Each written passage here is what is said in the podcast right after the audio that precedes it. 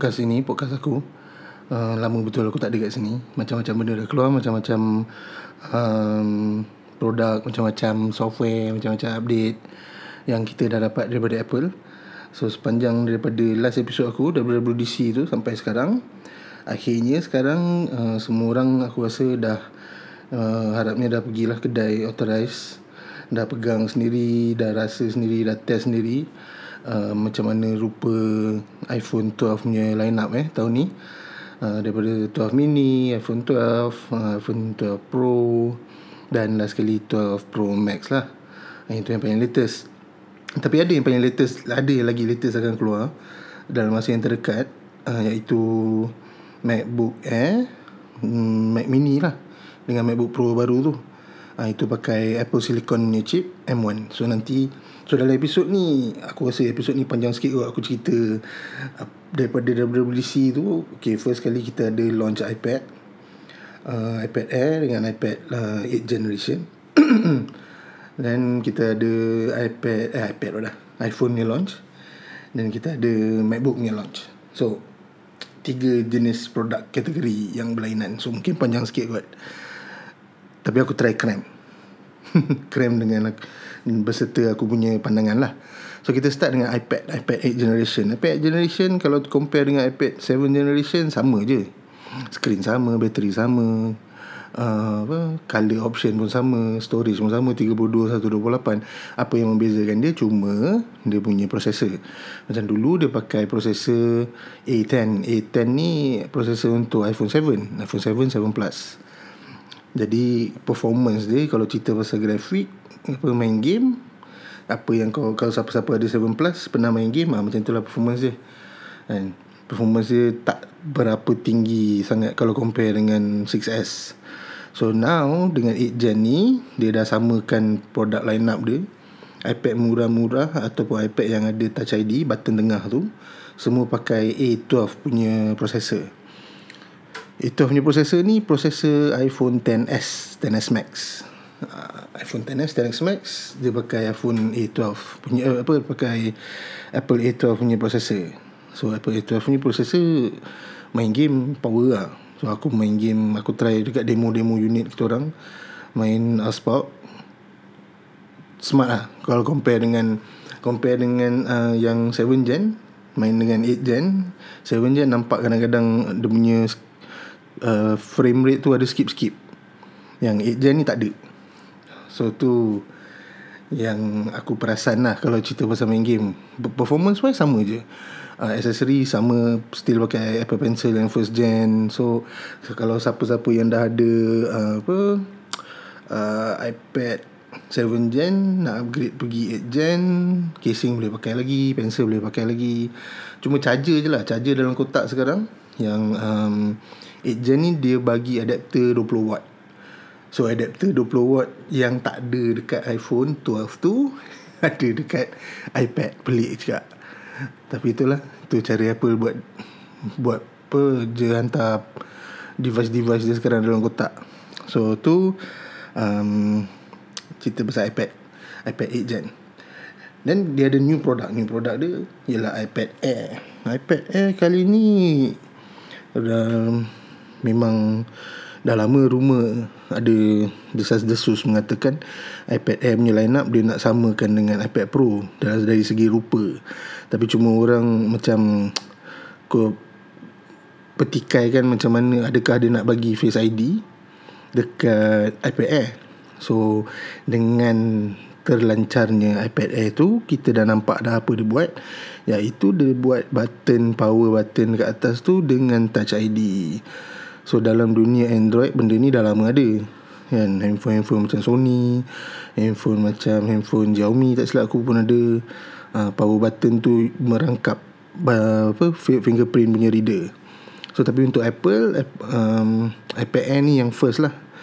So uh, teknologi dia sama macam Touch ID yang biasa macam button tengah tu sama laju semua. Uh, screen dia 10.9 inci. Dia tak sampai 11 inci pun. Macam kita tahu MacBook Pro Eh MacBook Pro pula iPad Pro Dia punya screen 11 inci kan. Ha, So dia macam kurang point 1 In fact kalau letak sebelah-sebelah side by side pun tengok dia punya bezel Memang boleh perasan lah iPad Air punya bezel tu tebal sikit. Dia punya border tepi tu.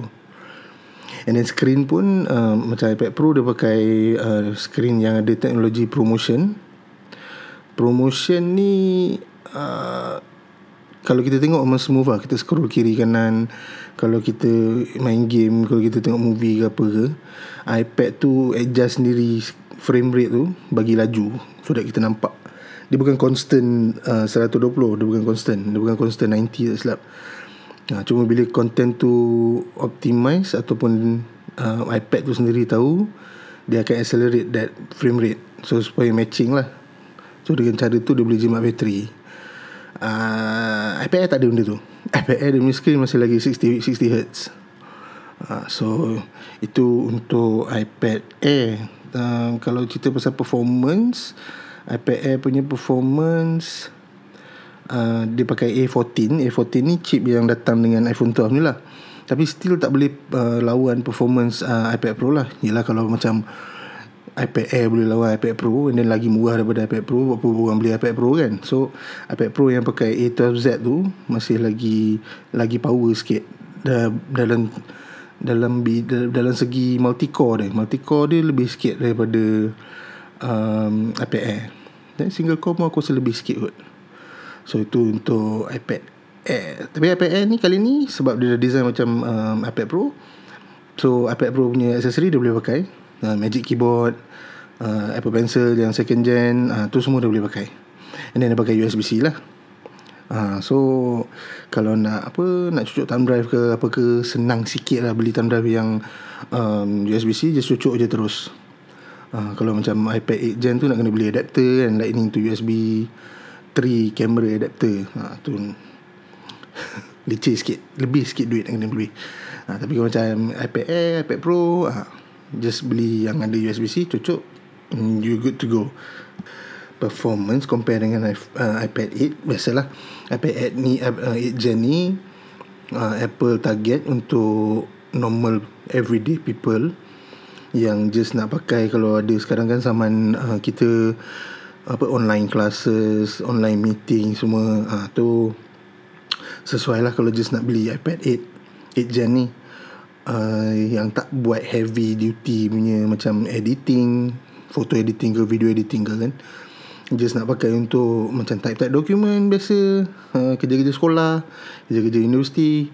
Ah itu memang iPad 8 gen lah. So macam biasa Apple setiap produk dia uh, ada target market dia yang yang yang sepatutnya lah. Kan? Apple bukan jenis company yang suruh kau beli yang paling mahal and that's it kau everybody semua orang ada keperluan masing-masing dan setiap keperluan tu kita boleh narrow down kepada satu produk Apple dalam range tu dalam apa kategori tu.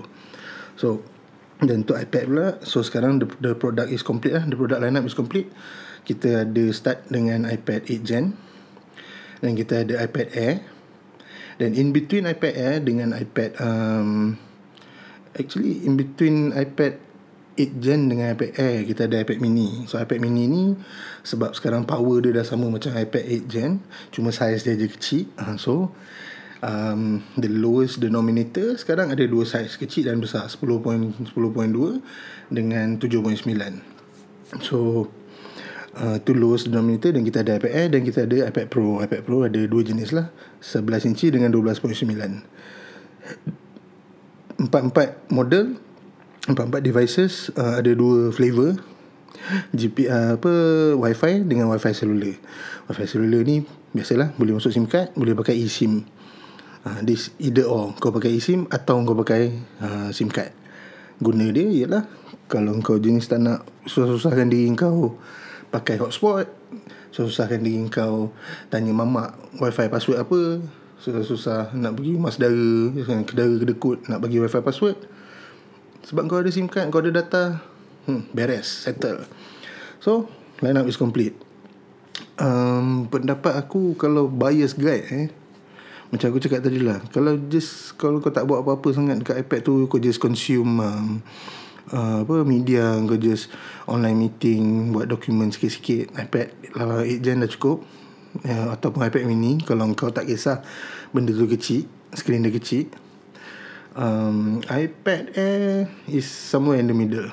You need that slightly extra power. Uh, macam nak buat lukis-lukis ke kan budak-budak sekarang kan banyak aku tengok banyak lukis sendiri banyak buat apa main dengan app Procreate tu semua that one iPad Air dah sedap lah and iPad Pro seriously untuk orang biasa is over over sangat lah unless kau betul-betul hardcore kau nak replace kau punya laptop. Kan kau tak nak dah pakai um, bawa laptop pergi mana-mana. You just nak concentrate productivity creativity you know, content creation. Ambil gambar on apa edit gambar on the fly. Kalau kau ada product shoot kau just nak direct that raw file terus masuk dalam iPad and then edit and then show it to the customer what can be done poster macam mana artwork macam mana. iPad Air is for you eh no iPad Pro is for you. So so this is Apple punya uh, mentality lah. Yang apa yang orang-orang sales macam aku ni tahu. Yang di yang kami yang apa yang telah diajar kepada kami. Ha, kami takkan paksa korang semua nak beli benda paling mahal. Kalau ada orang yang kedai buat macam tu terpulang lah. Ha, sebab semua orang ada need masing-masing so next ha, lepas iPad punya line up dah keluar kita ada um, iPhone. iPhone ni ramai orang tunggu lah Excited. Excited excited Sebab apa Dengar rumours Kata design baru bla bla bla Okay. So kita pergi ke iPad, uh, iPhone. So masa iPhone punya announcement Event pun macam biasalah. Aku stay up Tengok. So okay. The biggest push For this um, iPhone 12 Is not the design. Bukan body baru ke apa. Bagi aku the the mentality the the ethos of um, iPhone 12 ialah 5G in fact kalau kau tengok dia punya event pun 5G tu disebut lebih daripada dua kali perkataan 5G tu sendiri. Dan macam biasa kalau kalau Apple dah buat sesuatu benda walaupun benda tu dah lama ada dekat device lain contoh macam uh, Samsung dah lama ada 5G um, uh, apa brand-brand lain Huawei dah ada 5G kan. But bila Apple buat it is democratizing the 5G punya apa awareness the um, apa awareness. And then the technology itself berkembang dengan lagi cepat. Ni masa kau tengok kalau siapa-siapa tengok event tu boleh tengok macam mana CEO Verizon. CEO is either CEO ke President Verizon punya network kat sana? Um, on stage cerita pasal dia punya network and dia punya collaboration dengan Apple nak nak luaskan 5G. So Apple macam mana orang cakap dia pakai teknologi lama ke? Uh, orang lain dah ada benda tu ke apa ke? Baru dia nak buat ke? But when the time bila masa dia buat the technology becomes available widely terus. And sebelum FaceTime memang dah ada video call. So ni Ericsson aku boleh buat video call dulu. 3G video call semua kan. Tapi the siapa pakai kan Aku tak pernah buat video call dekat aku punya Sony dulu. But after FaceTime keluar Masa iPhone 4 tak silap. Ya yeah. Masa face, FaceTime keluar Boom Suddenly semua orang pakai. If Kita kembali ke Pengenalan iPhone lah The introduction of iPhone. Before iPhone Semua iPhone Semua telefon rupa dia macam boring. Button uh, Physical button Screen kecil bla bla bla. But after iPhone semua phone nak jadi iPhone. So that is the impact Of apa yang Apple buat. Apa yang Apple keluarkan Itu impact dia. So dengan iPhone 12 Impact dia yang paling besar bagi aku Ialah 5G ni lah. Dia akan membantu 5G punya spread punya network tu jadi lagi besar orang lagi banyak adopt 5G memang ada orang-orang yang percaya konspirasi teori cakap apa 5G ni uh, buat rosak minda lah nak government nak control lah budak. Come on. Siapa percaya tolong. Kalau kau percaya konspirasi teori tu dan kau dengar podcast aku seriously tolong berhenti follow aku tolong. Seriously. Aku tak nak ada kena mengena dengan korang dah. Come on. Yes. Tak logik bro. Come on. Yeah. so kali ni Apple memang pukul habis lah. Kan dia, dia buat The eksperimen kali ni sebab uh, setiap setiap iPhone punya keluar ada eksperimen eksperimen sendiri. Starting yang paling recent kita boleh nampak eksperimen dia iPhone 10 lah. iPhone 10 is eksperimen kali pertama. Ada tak manusia nak bayar 1000 dolar untuk handphone?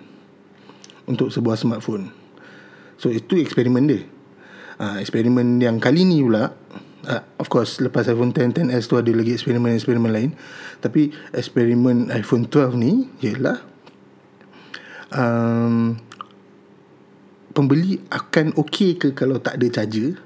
Pembeli kalau akan okey ke, ke apa bukan charger adapter adapter. Akan okey ke kalau tak bagi uh, earphone dalam packaging. That is the biggest gamble yang ada sekarang yang dia buat sekarang. So so far aku tengok acceptance orang yang datang kat kedai aku semua ada yang komplain lah ada yang komplain. Tapi bila kita cerita balik uh, charger yang dia kena beli tu sebenarnya fast charging. Dan kalau dia memang pakai iPhone kata macam banyak aku tengok upgrade lah. Upgrade daripada iPhone 6 upgrade daripada iPhone 7 eh. Boleh je pakai 5 watt tu. Boleh still charge tapi lambat. Ya aku ada tengok satu video YouTube untuk charge full iPhone. Kalau pakai 5 watt dia pakai iPhone Pro Max eh 12 Pro Max 3 jam setengah nak tunggu full. 3 jam setengah ke 4 jam macam tu. Compare dengan kalau pakai fast charging. Fast charging sejam sejam setengah dah full lah. Ah so eh, sacrifice. Sama dengan kau nak just tak payah bayar RM99 and then tak payah bayar kabel tak payah pakai kabel yang dia bagi tu just continue pakai apa yang kau ada. And you have the time the luxury to wait 3 and a half hours for your phone to get full it's okay. Plus kalau kau tak pakai fast charger bateri kau tahan lama sikit bateri health tu Ah, so orang-orang macam sekarang aku tengok dekat TikTok eh. Aku dah aku dah ada TikTok. aku dulu tak ada TikTok, Ini aku suruh install TikTok. Sebab dia nak share video kat aku. anyway. aku tengok kat TikTok. Oh, banyak budak-budak oh, pakai iPhone 11 baru beli 6 bulan, bateri health dah 88%. Um, iPhone 11 Pro Max 3 bulan pakai bateri health dah 90%. Nak tahu kenapa? Sebab korang belasah pakai fast charging tu lah. Kan? Hidup korang Kau punya screen time Just Kau just asyik pakai je phone tu Bateri tu cepat discharge And then kau pakai fast charge Penuhkan dia balik And then kau discharge lagi.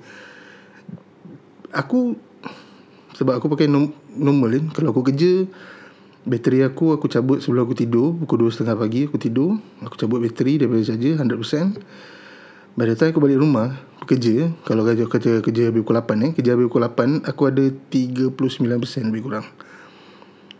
And then pukul 1 Baru aku start charging balik. Satu pagi Tetap hari. So sehari aku charge sekali je. Sebab aku nak Ya kerja kan Aku tak payah Tak pakai sangat phone. Kan? Ni semua email Laptop kedai je pun Laptop ada And call call Kalau nak call pun Phone phone kedai ada kan. Aku phone memang tak pakai sangat. Kecuali kalau tengah downtime Tengah rehat uh, Buka lah scroll Twitter Tengok YouTube semua. But other than that Aku tak pakai phone. Hmm, Kadang-kadang demo kat customer Tu je lah. So anyway um, Compare dengan budak-budak ni 24 jam on the phone Main game. Ya main game Bateri akan drain cepat. Yes tu memang betul. Bila dah drain cepat kau still nak main game ni Still nak main game Still nak main game. Kau cucuk cepat saja Cucuk cepat saja Cepat full. Memang rule of physics lah. Kau macam mana Kau cepatkan Penuh dia Cepat dia kurang lah. Tu je. So kalau nak jaga battery health Pakailah slow charging. Dan janganlah drain battery sampai habis. Kan? Dalam 30 25 ke 35% tu dah start charge balik lah.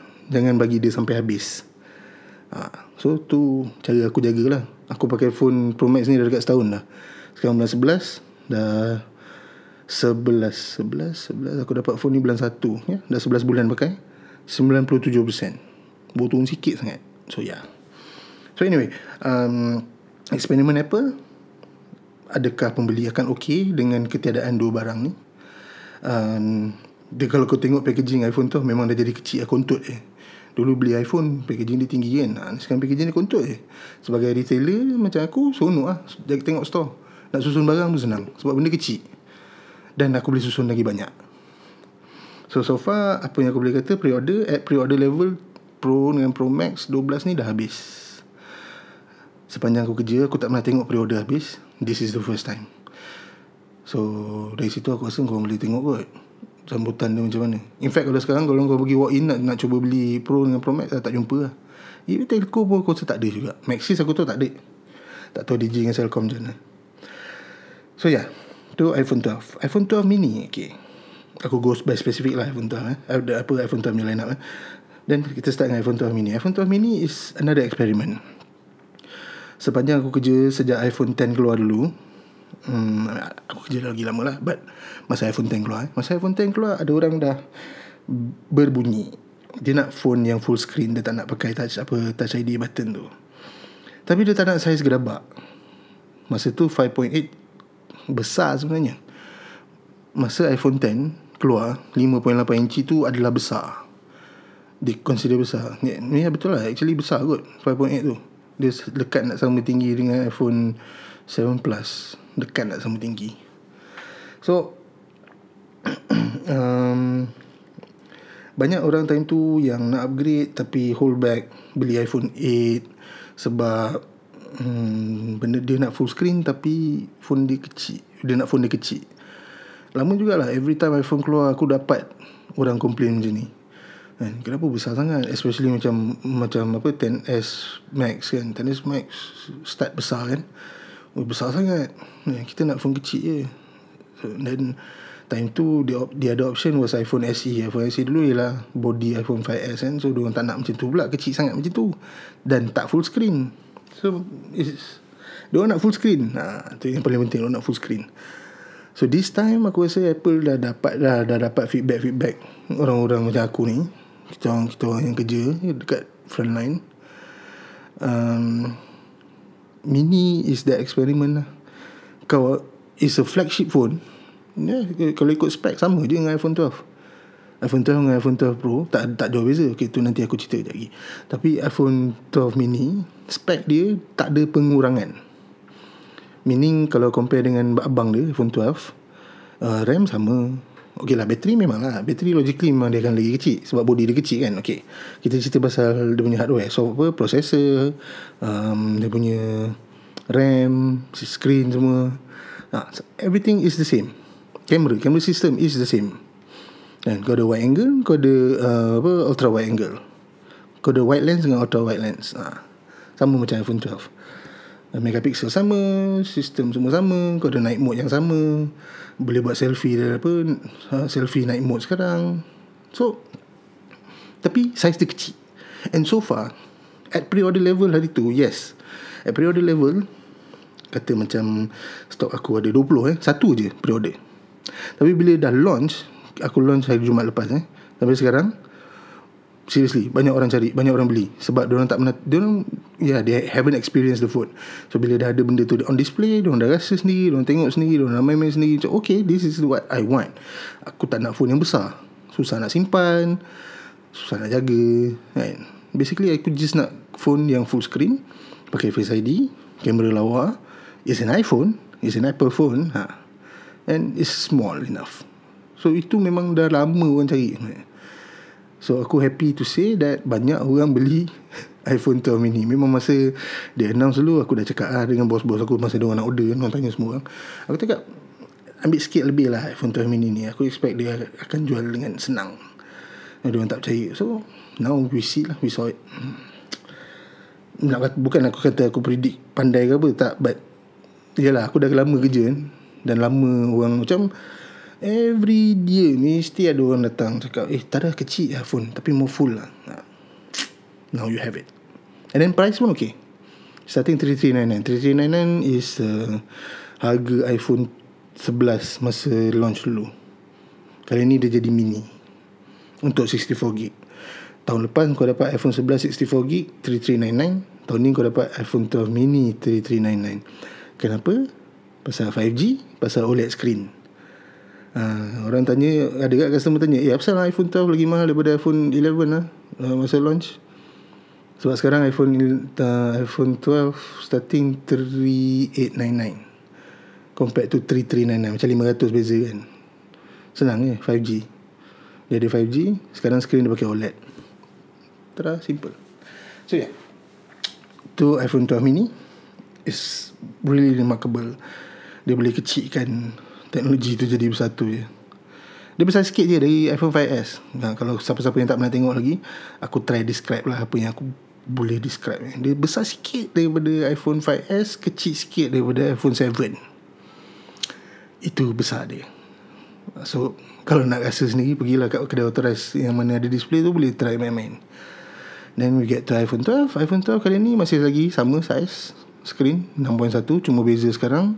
Screen dia OLED ah. Aku rasa dah tak ada point dah. Orang nak kutuk Screen iPhone dah lepas ni. Semua screen dah jadi OLED dah. And macam tahun lepas iPhone 11 keluar Aku kutuk lagi. Oh apalah Sub HD lah Apalah ni kan. Masih lagi pakai LCD Walaupun dah ni Tahun 2019 kan. So now 2020 Finally in 2020 Apple pakai OLED Dekat semua phone baru dia. So Same thing um, A14 uh, Speaker power sama macam sama Macam dulu. Battery Bateri Aku tengok bateri Okay bateri life iPhone 12 ni line up. Uh, Mini jangan kira eh. Mini kecil kan. Memang sikit lah bateri dia. Tapi macam iPhone 12 Aku tengok bateri punya Comparison Dengan 11 Kat YouTube Ada 2-3 video dah buat Aku tengok Dia kurang 100 Eh kurang 100 lah Kurang sejam daripada iPhone 11 Ah, So Sebab dia pakai bateri kecil sikit kan? Tapi memang dalam marketing dia pun Kat website dia pun cakap You know About the same kurang 100 sejam lah daripada iPhone 11 so yeah given uh, again trade off lah. Kau ada 5G screen OLED buat tapi sekarang kau pakai sejam kurang sikit kalau kau heavy user. Um, depends. So sebab aku tahun lepas beli 11 12 tak berapa enticing sangat dengan aku. Plus aku pun pakai Pro Max kan 11 Pro Max lagi.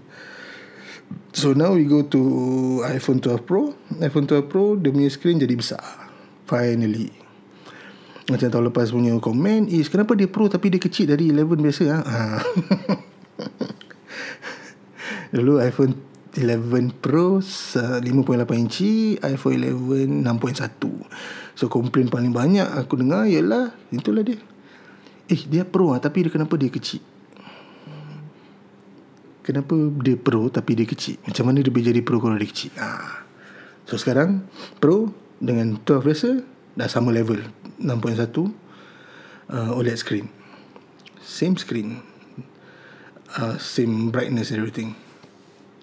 Boleh tengok Dolby Vision semua bla bla bla. So apa beza pula kalau orang tanya Pro dengan dengan tak Pro ni kan? iPhone 12 dengan 12 Pro apa beza? Well um, of course premium material lah. Kalau nak cerita pro pro pakai stainless steel tu biasa pakai aluminium um, RAM RAM dekat pro 6GB RAM dekat tu biasa 4GB tapi tak banyak beza pun. Eh, kalau kau just pakai everyday use tak beza banyak. Ini ada kamera biasalah kamera 3 kamera dekat 3 kamera sistem dekat Pro dua kamera sistem dekat iPhone 12 biasa. Dan dekat Pro ada LiDAR sensor. LiDAR sensor ni ialah sensor yang detect uh, range berdasarkan uh, infrared. So jadi kalau kau heavy on AR ke kalau kau nak ambil gambar portrait dalam gelap dalam gelap apa bukan gelap lah dalam suasana yang tak terang fokus jadi lagi laju itu kelebihan dia LiDAR sensor. So LiDAR sensor ada dekat Pro punya lineup And then Pro punya lineup boleh pakai Pro RAW punya uh, Apple Pro RAW punya format. Pro RAW punya format ni macam RAW biasa yang dekat phone tu Eh yang dekat DSLR uh, RAW format dekat DSLR ni pula Okay kita biasa dah tengok kita ambil gambar JPEG uh, apa PNG semua. RAW is macam mana kau ambil gambar tu semua data yang kau dapat masa kau ambil gambar tu is preserved. Tak terusik. Tak ada apa-apa compression applied on that picture. Jadi file tu jadi besar. Ha, jadi satu raw dulu dulu macam aku pakai 5 uh, 50D eh Canon 50D satu raw file 12 MB 12 ke 20 MB ah depending on color So sekarang aku dengar yang iPhone ni pun sama juga. Satu gambar dalam 40 ke 50 MB tak silap Aku mungkin silap Tapi Raw file dia memang besar. Dan kau kena ada pro, pro, program yang spesifik Untuk edit raw ni. So that's why dia nama dia dia ada dekat pro punya phone lah feature ni. Sebab yalah dia expect orang yang pakai benda ni pro lah. Of course kau tak payah pakai um, pro raw punya format. Kau boleh tukar je format tu jadi normal dia high efficiency uh, most compatible kan. So dan tapi pro raw tu ada selectable lah boleh pakai nanti. Uh, it's coming up on update tak selaku and then the best part pasal pro tahun ni pro max dengan pro punya line up dia punya video capture video capture dia boleh buat 4K HDR Dolby Vision from the phone itself. Dan dia boleh edit terus dekat phone tu. That's how powerful the chip is. So HDR kita dah tahu memang data dia banyak file dia besar. Dan Dolby Vision. Dolby Vision ni kalau kau pernah tengok konten Dolby Vision Memang color dia true to life. Apa yang dia ambil itu yang Apa yang kau nampak dengan mata kau Bila kau tekan shutter, shutter tu That's what you get. Dan kali ni dia buat dalam bentuk video. Imagine the amount of data rate yang, yang, yang berjalan Dalam satu saat Untuk mendapatkan video tu And then kau boleh edit terus daripada phone kau Yes, gila oh. Macam wow Dia boleh buat macam tu Of course ada telefon ada phone-phone yang kat luar sana dah boleh buat um, apa HDR 4K video recording tapi bukan Dolby Vision. This is Dolby Vision. Dolby Vision tu macam kata lah you have to see it to experience it. It's actually different daripada apa yang HDR punya yang lain. Uh, Dolby Vision punya color lagi lagi crisp lah, lagi lagi lagi lemak kalau kau tengok. Dan dia punya highlight dia semua kalau kau ambil gambar uh, kata satu pemandangan uh, apa uh, gaung bukan gaung lah gunung apa ada forest kat bawah apa gunung semua. Ada awan semua tutup ada kawasan mendung ada kawasan terang. On a still picture kalau kau ambil HDR kau boleh nampak semua tu highlighted semua. Macam mana kau pandang dengan mata kau ah, tapi kau bayangkan kali ni is a moving picture. And kita umum tahu moving picture memang banyak banyak pakai data. Because dia capture 60 frame per second. 60 kali dia satu saat 60 kali dia ambil gambar tu. Dan 60 kali dia ambil gambar yang penuh dengan dengan data. So yeah mind blowing. So tu pro punya line. Pro punya line yang lagi satu buat dia lagi special ya, bila cerita pasal Pro Max lah. Pro Max punya uh, camera is something else Pro Max punya camera kalau compare dengan iPhone 12 Pro punya kamera is actually lain sikit in terms of hardware. So in terms of hardware dia punya kalau kau uh, letak side by side eh, kalau kau boleh pergi kedai tengok nanti letak side by side pegang satu one side of your hand is the apa 12 Pro sebelah lagi kau pegang 12 Pro Max kau terbalik kau tengok dia punya kamera. Physically kau boleh tengok kamera iPhone Pro Max ni lagi tebal lagi besar. Uh, because that's what they did. They make it uh, dia punya sistem kamera sistem lens dia dalam dia lain uh, dia punya apa uh, sensor pun besar sikit. And then ke, sekarang apa dulu-dulu kan orang pakai kalau nak buat video ke audio apa optical image stabilization uh, OIS di mana lens tu bergerak kan. Kalau sambil kau ambil gambar phone tu sendiri kira berapa banyak kau gerak semua dia anticipate apa gerakan kau dia gerak-gerakkan lens tu supaya hilang shake. So that's why kau dapat cinematic punya stabilization. So kali ni dekat iPhone Pro Max Pro Max sahaja eh. Bukan lens yang bergerak tapi sensor yang bergerak. Ha, so lens tu keras dan sensor gerak sensor shift. XY so aku ada try sikit. Impressive. But tak tahu kita tengok aplikasi dia pada masa-masa yang akan datang. Kan perlu diingatkan phone ni baru ada dekat tangan aku baru aku main dalam 3 hari hari ni hari Senin. Uh, launch itu hari Jumaat. Baru 3 hari aku main phone-phone ni. So mungkin akan datang aku akan lagi discover lagi apa benda pasal um, yang hebat pasal uh, Pro Max punya kamera specifically so itu cerita pasal iPhone iPhone 12 response customer response awesome seriously uh, good value lah bagi aku Cuma kalau kau daripada orang macam aku 11 Pro Max 11 saya pakai tu upgrade nah jangan. Ini upgrade untuk orang yang pakai iPhone 10, untuk orang yang pakai iPhone uh, iPhone 10 ke bawah tu confirm. Dan iPhone 10s. Kalau kau nak upgrade this is the phone you upgrade tu. Um, next kita pergi ke produk yang aku paling excited sebenarnya. Aku iPhone aku tak excited sangat tahun ni. iPad lagi lah aku tak pernah excited. But this product yang memang aku dah lama tunggu, yang memang aku dah lama um, follow eh, follow berita dia, follow perkembangan dia. Dan bila 13 bulan tu dia cakap dia ada Apple special event dan special event tu berkisarkan MacBook, Mac, aku memang dah excited lah. So masa WWDC tu dia orang dah announce dia akan pergi dia akan venture ke Apple Silicon. Apple Silicon ni merupakan prosesor yang dia orang buat sendiri. Dia tak pakai Intel punya prosesor macam macam apa yang lepas-lepas dan dia tak pakai AMD punya prosesor lah. So basically dia tak pakai X86 punya X, X86 punya architecture dah. So 13 bulan tu kita dapat tengok launch um, line up baru. Line up pertama uh, Apple Silicon Max. Dimulakan dengan MacBook Air. Semua physically sama je macam MacBook, MacBook Air yang ada sekarang. Apa yang kau nampak kat kedai kalau kau pergi kedai tu biji except dia pakai chip Apple Silicon chip dia dia panggil M1 M1 M1 M1 chip. So dengan bila dia pakai M1 chip Uh, dia punya sistem semua RAM semua dia punya graphic card semua apa benda semua graphic chip semua dalam satu chip. Jadi untuk menghasilkan motherboard dia aku expect motherboard dia adalah lebih kurang besar iPad Pro punya motherboard je nanti so dia dah tak payah pakai RAM. Luar dah. Kipas pun dah tak payah ada. Bateri boleh jadi besar sikit. So the first product yang ditunjuk ialah MacBook Air. Dan MacBook Air yang baru ni um, ada True Tone MacBook MacBook X kan tak ada True Tone MacBook Air kali ni ada True Tone dan bateri life dia 15 jam. 15 jam bateri dia.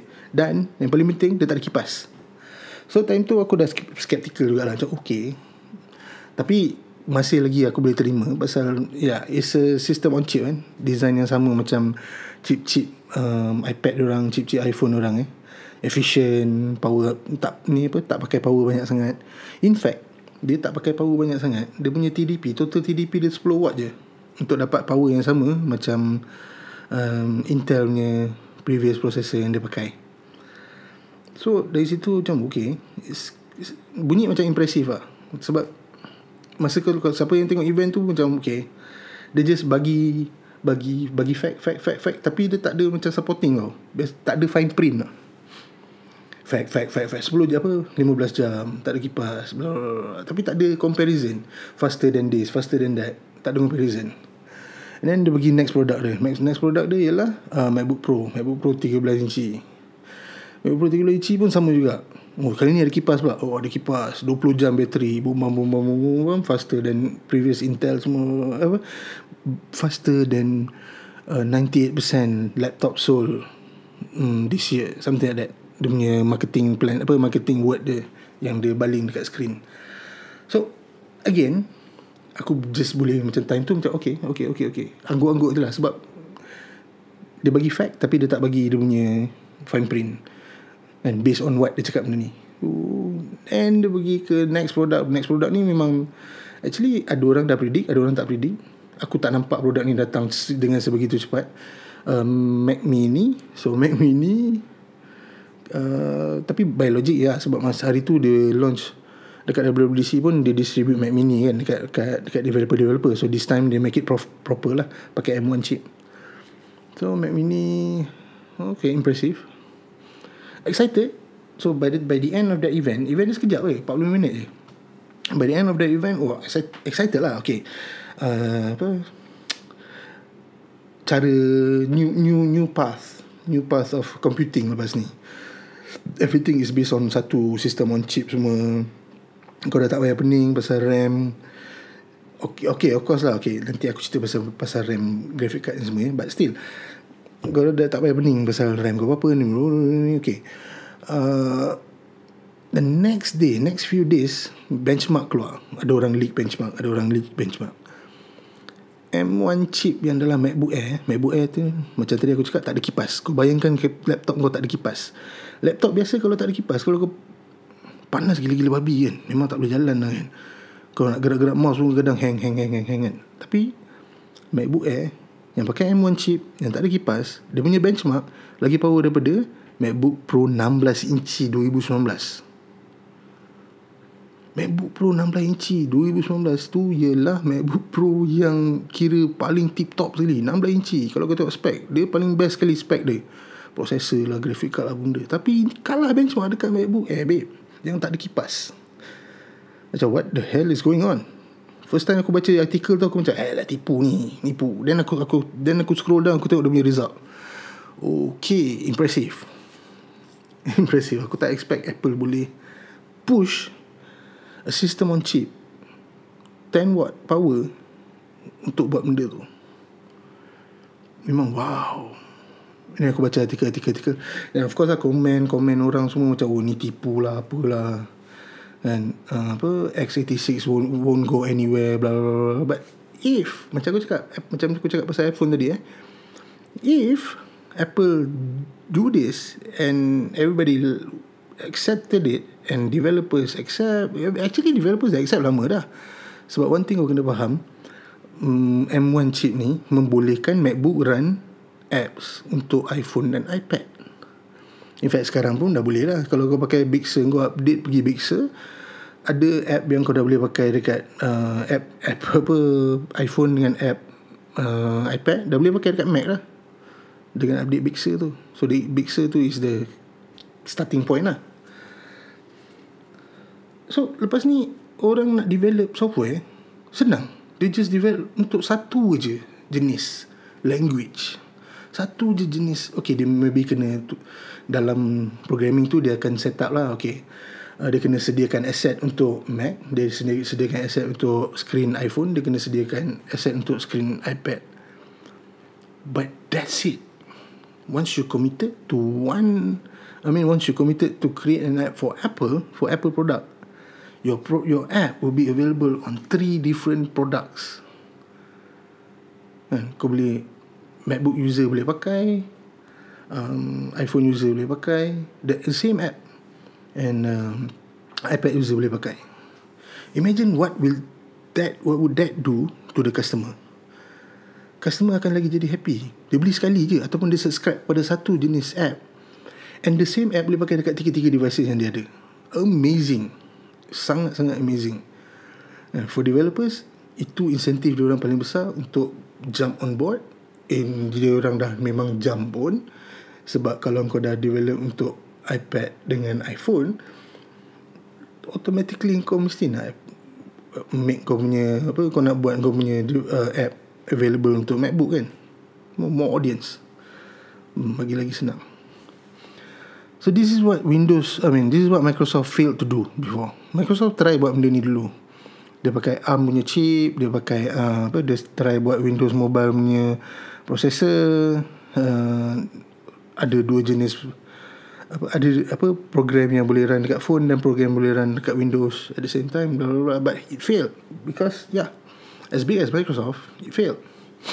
So Apple macam aku cakap tadi Apple will democratize everything yang macam ni. Benda-benda macam ni teknologi baru Apple akan democratize to normal people.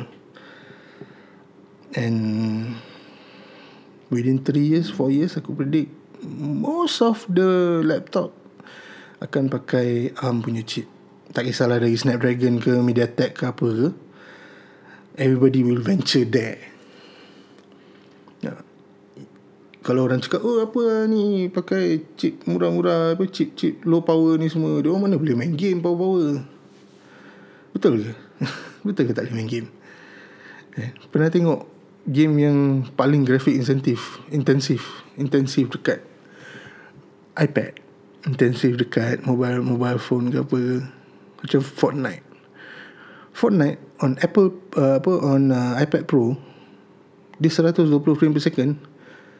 Gambar dia sebiji macam Fortnite dekat uh, PC aku tengok.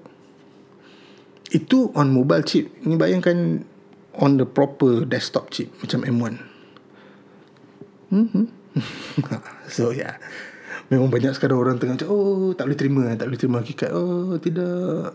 Eh, mobile chip base dia apa dia orang just based on mobile chip je. Kita proper chip kita proper chip. Well yeah aku expect benda yang best lah datang daripada M1 chip ni.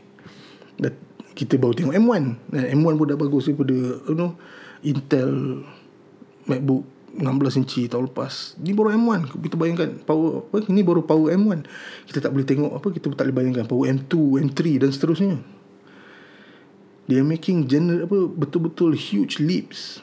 Every iteration of their pro, uh, processor. Kan? iPhone kita tak nampak sangat Kurang sikit lah. Kan? In fact daripada iPhone uh, Apple apa A13 pergi A14 30% je. 30% Dia punya chip uh, jump. But on a MacBook on a desktop the processor is still new. So this is very very uncharted territory untuk orang orang boleh pergi anywhere they go.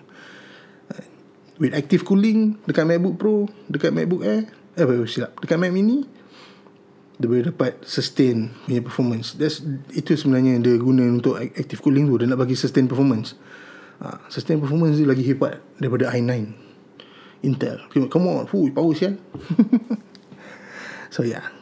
So 17 hari bulan Which is tomorrow eh. 17 hari bulan ni Kita akan dapat uh, Consumer dekat uh, US Dengan UK Dengan Australia Akan dapat um, M1 punya uh, apa, Apple PC Yang first Siapa-siapa yang dah order Itu 13 bulan Besok akan dapat Dan Expect lagi banyak video-video YouTube yang bercerita pasal M1 yang dissect betul-betul M1 chip ni yang dissect betul-betul um, MacBook baru, MacBook Air, MacBook Pro, Mac Mini baru ni semua.